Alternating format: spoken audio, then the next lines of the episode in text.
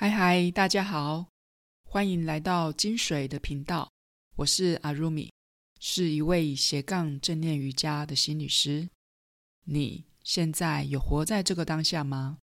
你的耳朵在听，你的心也同时听见了吗？现在就邀请大家用十五分钟的时间，跟着节目的内容，正念聆听，正念呼吸。用正念来平衡你的身心。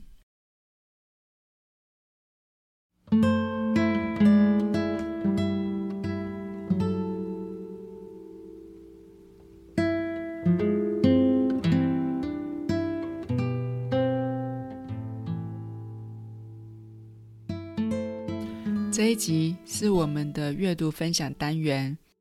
阅读分享的单元，我们主要是会分享一些。关于正念、瑜伽还有瑜伽疗愈相关的书籍，那这些书籍呢，都是以我阅读完之后觉得可以跟大家分享的书籍为主。这次的阅读分享，我想要跟大家分享的第一本书是橡树林文化二零一九年出版的书籍的相关介绍，我会放在节目的资讯栏中。一开始，我想先跟大家分享我是怎么发现这本书，以及我为什么会对这本书产生兴趣。我在二零二二年接受瑜伽的师资培训期间，那时候就想说要来多看看一些跟瑜伽有关的书籍，所以那时候我就在网络上面搜寻了“瑜伽”这个关键字，然后搜寻书名，结果意外的就发现了有瑜伽。疗愈创伤这本书，后来我就很惊讶，原来已经有人把瑜伽运用在 PTSD 的治疗，我就很好奇的买下了这本书。今天会想要分享这本书，是因为书里面有针对了幸存者、瑜伽老师还有心理师，提供一些用瑜伽做辅助治疗的建议，也就是现在的助人者推广 PTSD 的治疗中。创伤之情的这个概念，我是希望透过这个阅读的分享，让听众们了解瑜伽可以疗愈创伤，让有兴趣的听众愿意进一步的阅读这本书。我觉得这本书很适合当做是一本自助的工具书，因为在书的第五章有给幸存者在家练习的瑜伽示范。再来，我们回到书的介绍。这本书有两位作者，一位是大卫·艾默森，他是瑜伽老师；另外一位是伊丽莎白·赫伯，他是协助幸存者的心理师。他们都是在美国的创伤中心服务。这本书是他们为曾经遭受过严重创伤的人所写的，目的是要提供一些直接行动导向的练习，也就是书里面有示范的瑜伽练习。也提供给助人者，也就是从事相关工作的瑜伽老师或心理师，对 PTSD 的治疗能够有比较高的敏感度，避免去触发幸存者的一些创伤反应。创伤它有很多种类型，像是有危及生命的重大灾害，比如说是地震、风灾、水灾这些的自然灾害。那还有战争、飞航的意外、气爆、尘爆、车祸。等等这些突发的意外，有些是长时间的身体虐待，比如说是肢体的受虐、性侵害；还有一些是肉眼看不见的侵害，比如说是被言语或者是精神的虐待，或者是人际关系的霸凌等等。然后还有些是突然遭受了重大的变故，比如说离婚啦、丧偶，或者是突然被分手，或者是宠物离开，或者是目睹亲人发生意外等等。还有的是间接透过看到、听到，或者是透过别人的经验而经历了创伤，比如说我们的搜救人员。所有的创伤经验都有一些的共同点，就是他们都对我们的身体、情绪还有心理上面的安全感构成了威胁。所以创伤对我们的影响不一定是可以被看见的，而且也不见得是可以用言语具体的描述的把它形容出来。所以有些人会觉得自己不太对劲，可是他又说不上来自己到底是怎么了。我从事心理师的工作已经有二十年了，这二十年来发生在南部的灾后心理重建，我几乎都有参与过。比如说，发生在二零零九年莫拉克的八八风灾，还有二零一四年的八一高雄气爆，还有二零一六年零二零六地震，台南维冠大楼的倒塌，还有协助过曾经长期被肢体或精神虐待的个案。甚至还有目睹自己亲人发生意外死亡的个案。过去从事这些 PTSD 的心理复原工作，就让我发现到，因为创伤的经验是很复杂的，包括了它的类型、它的时间性，还有意外性，这些不同的因素所造成的影响都会不一样。而且事件发生后的心理重建时间点不同，要处理的心理议题也会不一样。比如说，在事件发生后的一个礼拜、一个月，或者是一年，心理师可以提供的协助也会随着时间而有所不同。我记得在好几年前，我曾经到个案的家里去跟他做面谈，然后我这个个案他是跟家人在清晨的时候外出运动，然后目睹了自己的家人被汽车撞，然后送到医院急救也没有救回来。我记得有一次我去找他面谈的时候，这个案他跟我说，他很害怕看见我去找他，因为只要看到我就表示又要再谈家人发生意外的事情，然后他就又会再哭一次，然后整个心情又会再受到影响。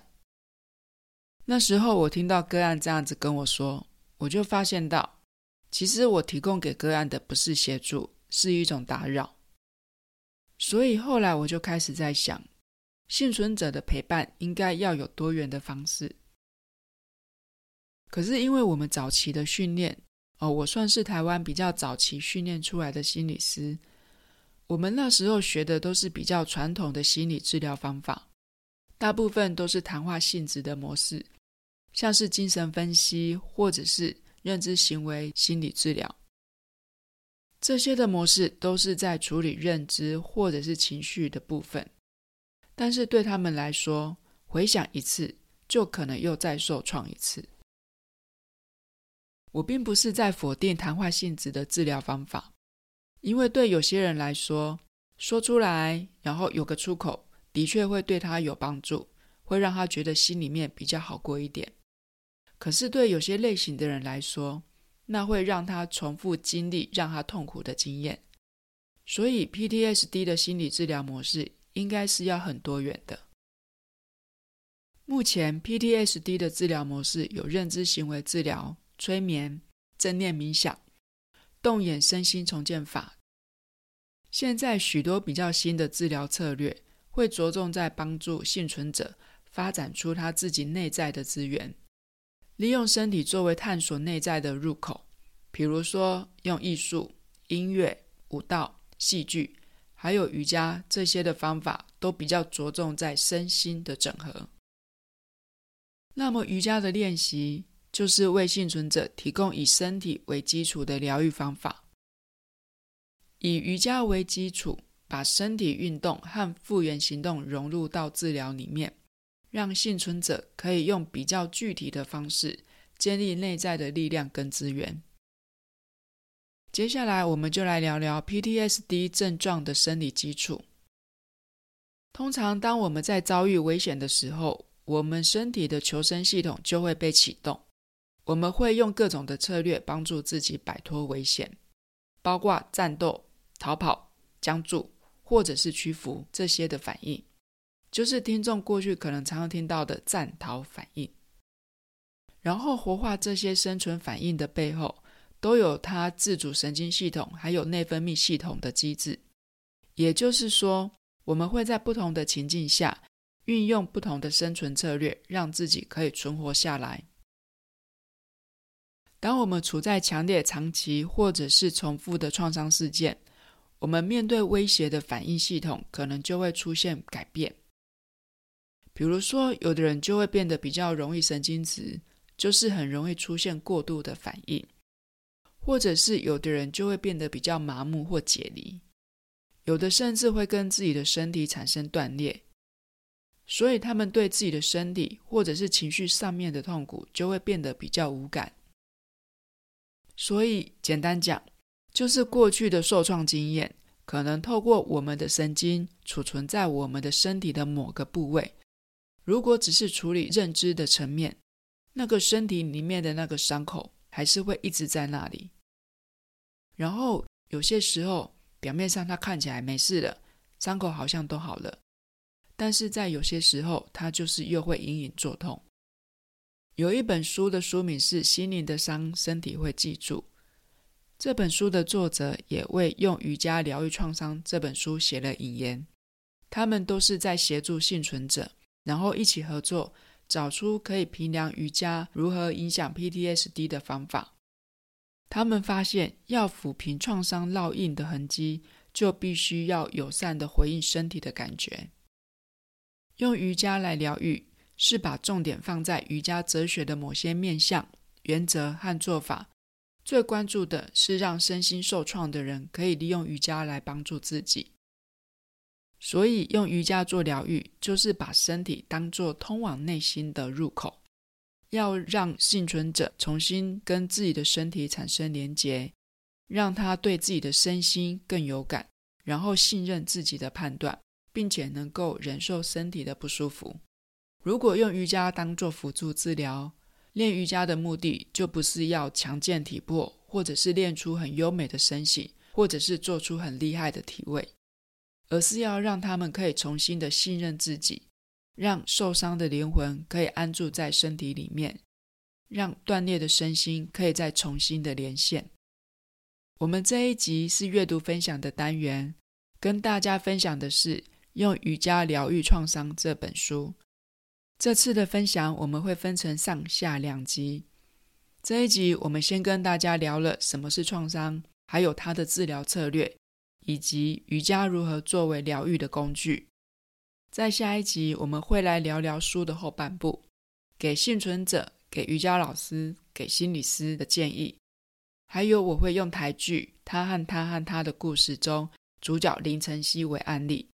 假设如果他去上瑜伽课的话。可能会发生哪些的现象？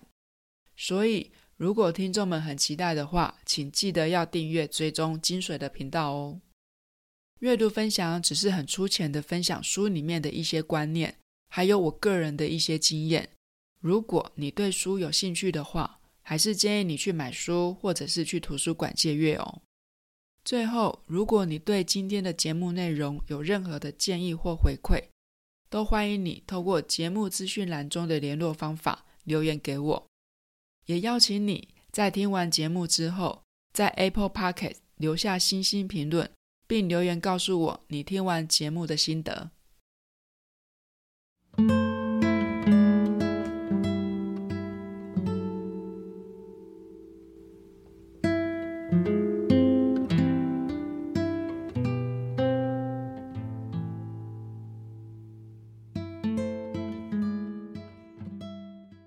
在节目最后的尾声，